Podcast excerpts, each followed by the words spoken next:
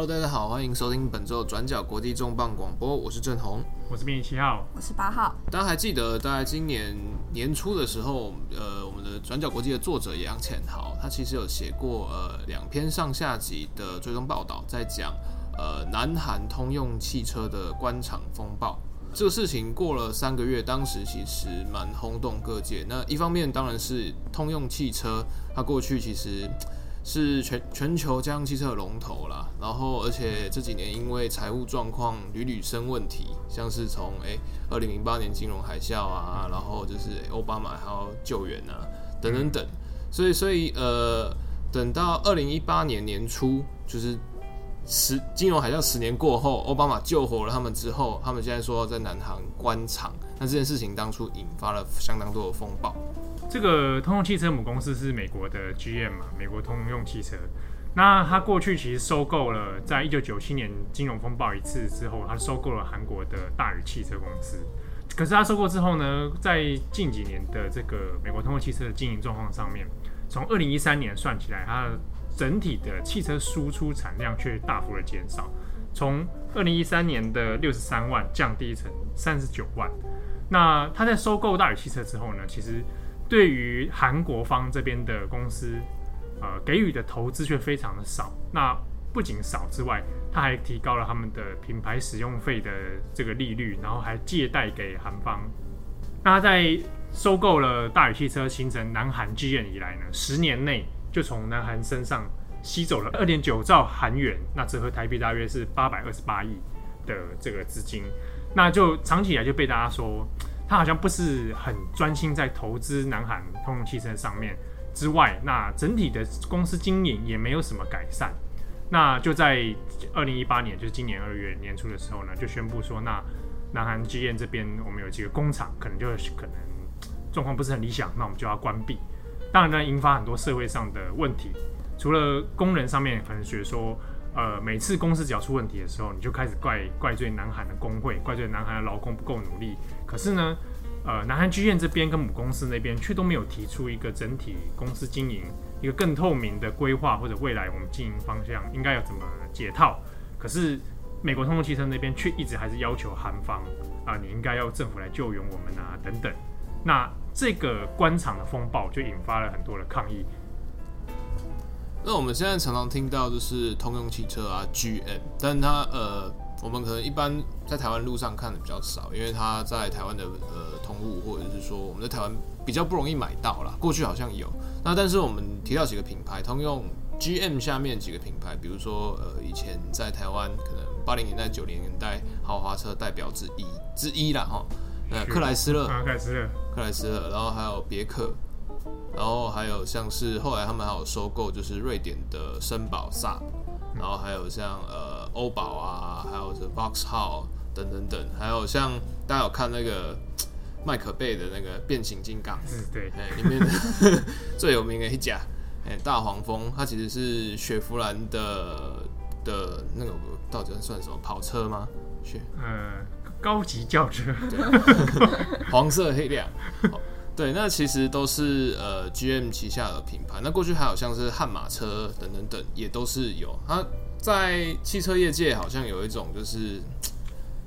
有一种游戏王的感觉，就在收 收集各家品牌，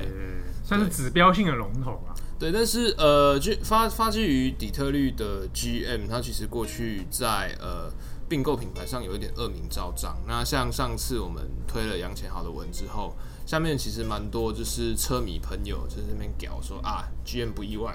啊，看果然就是吸血企业。对他们，他们在讲都是过去瑞典的国宝品牌，就是绅宝，Saab。那 Saab 以前它是呃欧洲，大概六七年六七年代开始是欧洲的一个豪华车的代表代表作了。就是他以前好像是做也是做那种战斗机、喷射机起家，嗯、然后后来就是来做一些高档车。那等到大概七零年、八零年代的时候，就是全球汽车工业风起云涌啊，就是开始掀起并购潮的时候，GM 就趁势就是买下了，就是投资呃入股，然后接下来就整个吞下了 Saab。那可是后来就是呃美国人在欧洲的发展不是很那么顺利，GM 在 Saab 那边他们有一种。大家都说 GM 的策略是错误的，就是他一直希望推广是哎大规模生产的啊，你 Saab 车那么好，嗯，对，那我们大量生产，对啊，人人都能开 Saab 那多棒。以前台湾 Saab 的点还蛮多的，对，但听说售后服务不太好了，就是，对，我们这样要被 Saab 告啊？不会啊，那以前嘛，以前嘛，以前以前一定有改善嘛。对，那后来就是大规模生产，然后可是状况其实不如预期，包括它品管啊，还有就是说，呃，GM 在入主 Saab 之后，它对于技术研发上面对于投资变得少，而且反而从 Saab 它可能原先有一些呃高级豪华车的一些研发的一些技术专利啊，全部都被 GM 吃走，然后或者是说它的人才啊，就是要不被裁掉，要不就是全部被拉回母公司到美国。到美国 GM 去服务，那 Saab 就有这种被掏空的状况。那在九零年代末期的一系列金融风暴，然后到呃二零零八金融海啸之间，就是 Saab 状况就一度就破产，然后 GM 本身的问题也很大，所以后来就是这几年，好透过一系列的重整啊，还有叫嚣啊，还有就是讨价还价，最后 GM 就决定说好，那 Saab 这品牌对我已经没有用了。吃干抹净之后，就把它就是卖掉。那这个事情就是让很多就是比较老一辈、比较资深的车迷就觉得很傲啊，因为过去 Saab 其实是欧系车品牌形象非常好的。对啊，就是又又那又又又那个又高雅，然后又又有一个技术性传统。那结果被 GM 乱搞成这样，最后变得好像乐色品牌一样，就是被卖掉。所以这件事情在呃韩国。大韩国 GM 就是以前的大宇汽车上，大家有看到类似的影子。对，那这个感觉好像也被人家觉得说，是不是南韩这边的剧院也被弄得好像始乱终弃一样？对啊。但其实呃，这次南韩剧院的官场风暴，它其实在南韩有四个厂，那其中这呃在二月份说要关闭的是南韩群山厂。那它呃，但那个时候说就是出群山厂之后。我们大宇呃剧院不排除就是完全撤出南韩。那它有几个原因是包括说，南韩现在这几年的员工薪资一直在涨，然后还有说就是现在它的呃，特别是呃雪佛兰系列的车，它的销售量其实不如预期，在一些呃新兴国家，比如说中国、印度上面，其实卖的不是跟原先预期有一些落差。再加上它其实从金融海啸过后重整计划起来，它其实也还。母公司也还在复原阶段，所以他就会觉得说这不 OK。GM 入主南韩之后，其实这是呃大概二十年来，他过去曾经把南韩当做雪佛兰的一个制造的一个重镇工厂，然后可能大概十呃十台里面有两台雪佛兰就从南韩生产出来，但呃也因为我们刚刚讲的，就是 GM 它有一系列的品牌，就是旗下跑。好牌太多，嗯、然后混在一起。嗯、那在呃前几年，他宣布就是因为雪佛兰车系在欧洲其实有点水土不服，就包括说可能市场接受度不够高，然后可能辨识度也没有那么强。就美国人跟欧洲人开车使用的习惯，还有就是。呃，看中的需求跟设计理念其实也不尽相同，所以后来是 GM 就忍痛说好，那雪佛兰我们最大宗的一个车系品牌代表就全面撤出欧洲市场。那也因为撤出欧洲市场，然后连带的影响说，呃，南韩这边雪佛兰工厂的生产状况。所以其实这几年来，加上刚刚像七号讲的，就是包括专利的费用、品牌使用费用，还有就是母公司向南韩分公司贷款，结果收非常高的利息，这种很奇怪的状态，就是所以后来在这一波官场风暴里面，就有一些呃，说本土派或反对派会觉得说，美国剧院是不是就像就是又又在搞那一套，就是吸血，吸血。对，好像因为杨强那篇文章其实有有一些有一些读者啦，会觉得说。啊，就是 GM 策略很对啊，在南韩开研发海外开公司就是要赚钱啊。对啊，或者说我 就是台湾人就是不研发，所以技术不成长。那 GM 让南韩人研发，这个是好事。但是对于呃被关厂的工人来说，就是 GM 公司虽然要南韩 GM 研发或副研发生分摊研发的费用。但是这个费用比例并不是那么的公平，特别是公司一直在亏损的状况之下，你要研发什么，我没有办法说，我没有办法决定，然后你要去分摊酒钱，就像被强迫去 KTV 唱歌，对，然后一直唱九一一，对，哦，九一一怎么样？不是，好像不要唱，一直唱周杰伦啊，我就觉得嗯嗯，哦，好啊，就是对，当分母那一定就不是很那么开心的事情，对对，所以之前这个工人之间跟这个 GM 这边的公司间引发一些系列的争执，那。呃，在今年二月也发生这些风暴，官场风暴以来呢，也展开了一系列的谈判。那但是呢，过去从三月初，呃，谈判有几次其实是破裂的。那在今年三月的时候就有发生，呃，资方原本就想说，那你们鼓励一些官官场的员工，然后你干脆去填一个自愿离职，啊那我可能可以帮你再安顿一下后续的事情。可是今年三月初的时候，就在发生在群山厂就有工人自杀。那还有在另外一个是在呃富平厂也有另一个工人，然后两这两个工人自杀工人呢，呃服务的年资大概都有超过二十年左右。那而且他很特别是这两个人都是接受了就是自愿离职，但后来警方调查也是发现说，呃即便在这些填自愿离职的官场工人里面，他们承受的压力跟对于未来的不确定感其实还是蛮蛮强大的。对，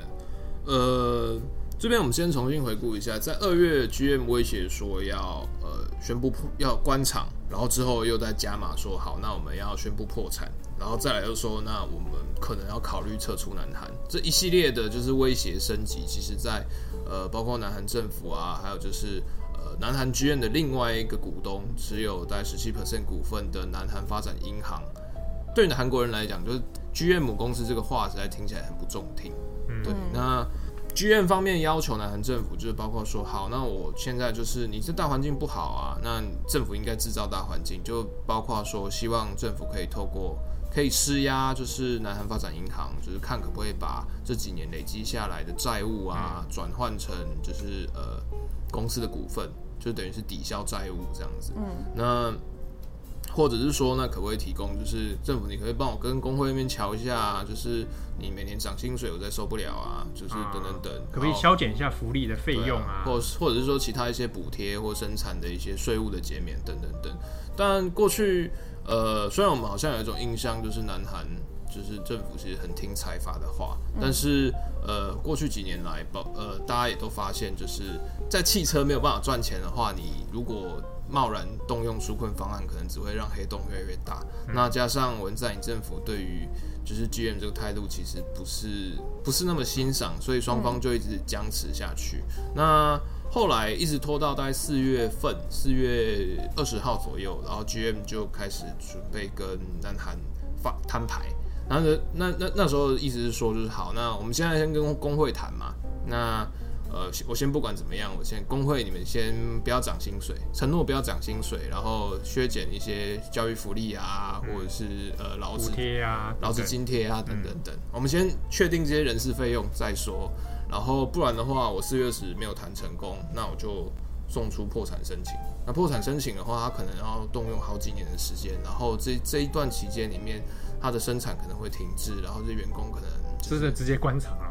对，然后就那不确定性会很增加，而且会一拖拖好几年，然后对于整个市场的状况其实是很大的冲击。因为你汽车工业它跟其他不太一样，是它还有很大，比如说钢铁，然后还有零件、零组件、皮件等等等出产船运，它是一个所有工业集大成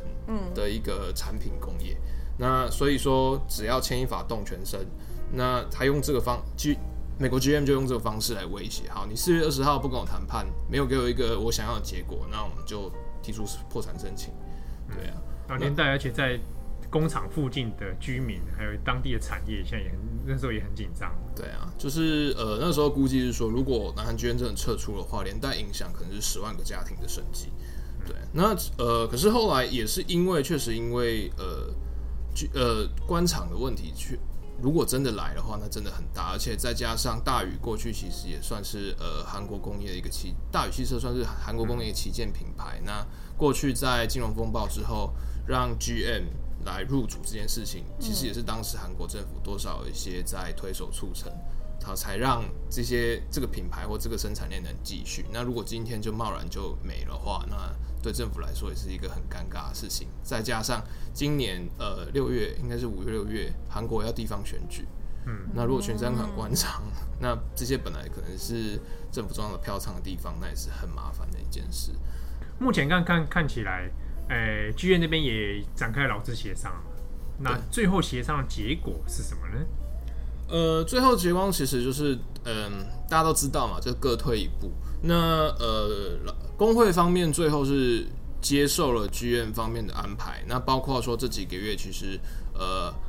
南韩 GM 大概有在有在本地有一万六千个员工，那在过去大概三个月内，的百分之二十的员工，三千到四千名员工已经接受了自愿离职申请。换句话说，他已经之前的百分之二十的旗下员工，人事成本已经大幅缩编。那同时在呃四月二十到四月二十七号谈判中。呃，南韩 GM 的工会也成同意说好，那我们接下来短期之间，我们就是全面动涨薪资谈判。那同时之前要保留的一些各种支付津贴等等等，那我也同意配合共体时间。那与此同时，就是因为呃 GM 最后跟工会达成协议，南韩政府才允许韩国发展银行再注资大概七亿五千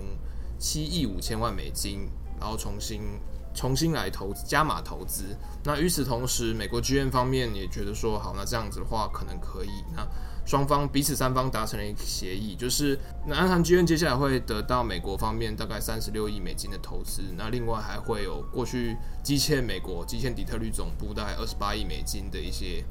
使用费啦，使用的一些很昂贵的债务也会被转成南韩 GM 的股份。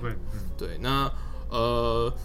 他跟政府方面签订的一个非目前还是意向意向状态，就是说好，那接下来呃，韩国发展银行会疏通各种债务，还有疏通各种的投资，但是未来十年内，呃，居然不能再威胁说你要撤出韩国，然后同时，呃，韩国发展银行也可以得到一个呃并购的否决权，就是如果未来美美国方面要卖掉南韩 GM 百分之二十以上的股份。韩国发展银行有权来否定，那这之中会牵扯到就是，呃，比如说他接下来，比如说好了，接下来南韩 GM 还是不 OK，还是卖不起来，他要提出破产声明，那之中他会有一些资产清算，或者是说股权转让，那这个时候南韩的发展银行就有权利来阻止这一切，用技术性来阻止他破产。可是这件事情到后来看起来事情风波已经过，可是。过程中其实蛮多人，或者是说韩国社会或韩国的呃比较自由派的经济学者，其实都对呃政府的介入其实不是那么乐观。那其中一个原因素是，呃，韩国 GM 南韩 GM 在呃本地的竞争力确实没有那么强。嗯，因为你在过去可能韩国有很多种汽车品牌，但是这几年金融风暴等等等，呃，目前本地的市占率大概百百分之。八十都是现代集团、现代汽车啦，还有它的子品牌 Kia，就是呃，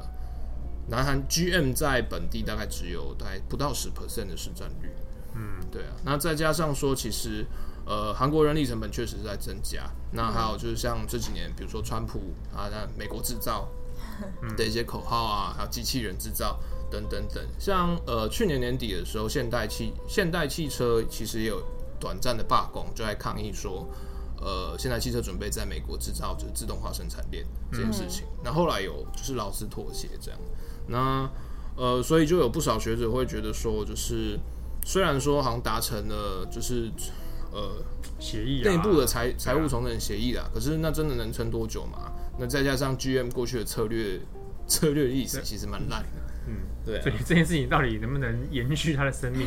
对 好像看起来在未定之天。而且另外一件事情是，路透社他在这一次官场风暴里面，其实有特别去访问呃 GM 的工会代表，然后还有其他一些比较老派的企业，比如说像是呃呃锦湖轮胎，韩国第二大轮胎制造商的工会。那其实呃比较老派的，在中阶中生代的工会成员都会觉得说。这几年韩国社会对于工会支持没有像过去那么的那么挺。对，他们有提到像呃，他访问的是 GM 工会在的在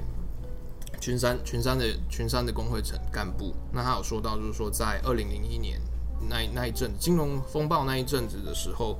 呃，因为大宇汽车风雨飘渺，然后可能也有关厂，在重整阶段有关厂，嗯，那他被之前，那个时候他被之前了，然后他的小朋友啊，就是还念小学，然后可能去附近的杂货店、附近的超市。他邻居啊，或者是叔叔伯伯、朋友，甚至不认识的人，就知知道他是官场员工的儿女，嗯、他会给他免费面包啊，店里面会支持他，嗯、大家社会是觉得说我们要应该一起度过这一切，嗯、然后会同情，然后会支持，然后会声援。那一部分也是因为在过去韩国民主化时期，工会其实扮演了呃人民抗争的一个非常、嗯、非常重要的动能，可是他们。呃，报道里面的分析是认为说在，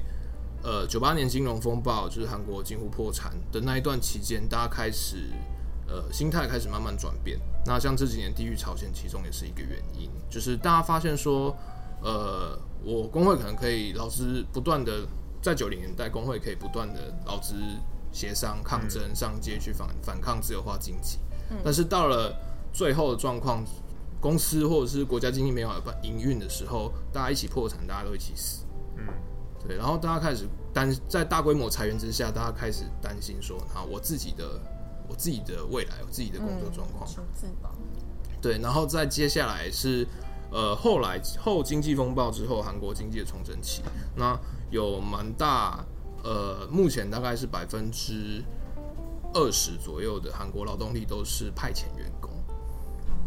对啊，两千六百万的劳工里面，大概有大概近乎五百万的派遣或者是非正职的非典型工作者。嗯，那这些人可能不在工会的保障范围内，而且大部分是年轻人。韩国的年轻人失业率大概将近十 percent，是在 OECD 里面也相对很高。那这些年轻人，或者是说这些没有被传统工会融入的人，然后看到工会他他们吃香喝辣，然后上街，还有工作可以去吵，然后包。利益、利益之彼此之间的利益或在乎的事情，其实分分有分歧，分歧越来越大，然后变成说，呃，还有像比如说像呃，南韩剧院它是沿袭大宇，或者是现代汽车，呃，这些大型企业呃员工薪资是呃中小企业大概是多出三成以上，嗯，对啊，所以在虽然说是过去这些大企业的工会好像是挺起民主化抗争，但是到现在这个分歧越来越严重，大家。开始怀疑说，这个我们是不是站在一起的？那甚至社会上也有跟我们一样，就是人家在罢工，然后你会觉得，你为什么要罢工？你为什么要妨害我们？啊，对。那像这种有点疑似恶意避场的事件，其实大家有印象的话，在二零一五年有一个呃韩国 Hyundai 工厂的抗争事件。韩国 Hyundai 它其实原本是韩资，但后来被中资收购。那最后是被呃台湾的永丰余集团下面的元泰科技收购。收购的台商他们一开始就说哦，我们不会吃饱了就跑啦。结果后来呢，还是落得嗯、呃、吸收了专利权之后呢，最后又说要裁员啦，要关厂等等，引起了呃南韩方有呃劳工团七次来台湾抗争。那呃其中有一个很大的呃。波澜是他们工会的精神支柱，前会长裴宰炯。那呃，他在呃带领劳工参加韩国首尔五一劳动节的抗争的时候，结果被资方抓到把柄，说：“哎，因为你们罢工，结果造成我们工厂的损失等等的理由，然后导致整个决策似乎有错误。那最后这个会长啊，就是呃以自杀就是内内疚来谢罪，这样。”那后来他的遗孀也来台湾，呃，在何寿川的家前面铺设灵堂啦、三步一跪等等的方式来抗争。虽然元泰科技这样子要钱不要人的举动有抛出说哦优退优离的自愿离职方案啦，但他们就是当时大概有九成员工有接受，那呃大概有一百出头的员工他们是。有跟着上街去实地的抗争，那最后在呃法律战之下，来来回回的打了好几次。台湾甚至也有一些声援的工人连线呢，被以违反废弃物处理法或是集会游行法妨碍公务等等抓上法院。那韩国劳工也有被呃拘留啦、强制出境啦等等的。在今年的呃二月中旬的时候呢，首尔的高等法院就公布了判决，那双劳资双方的协议最终就是呃接受调解的方案这样。那四月底的时候呢，一审也宣判台湾呃一些支持 h i d i s 官场工人他们进行抗争的一些行为呢，被判处的是呃无罪释放这样。好，感谢大家收听本周的转角国际重磅广播，我是编辑七号，我是八号，我是郑红，拜拜。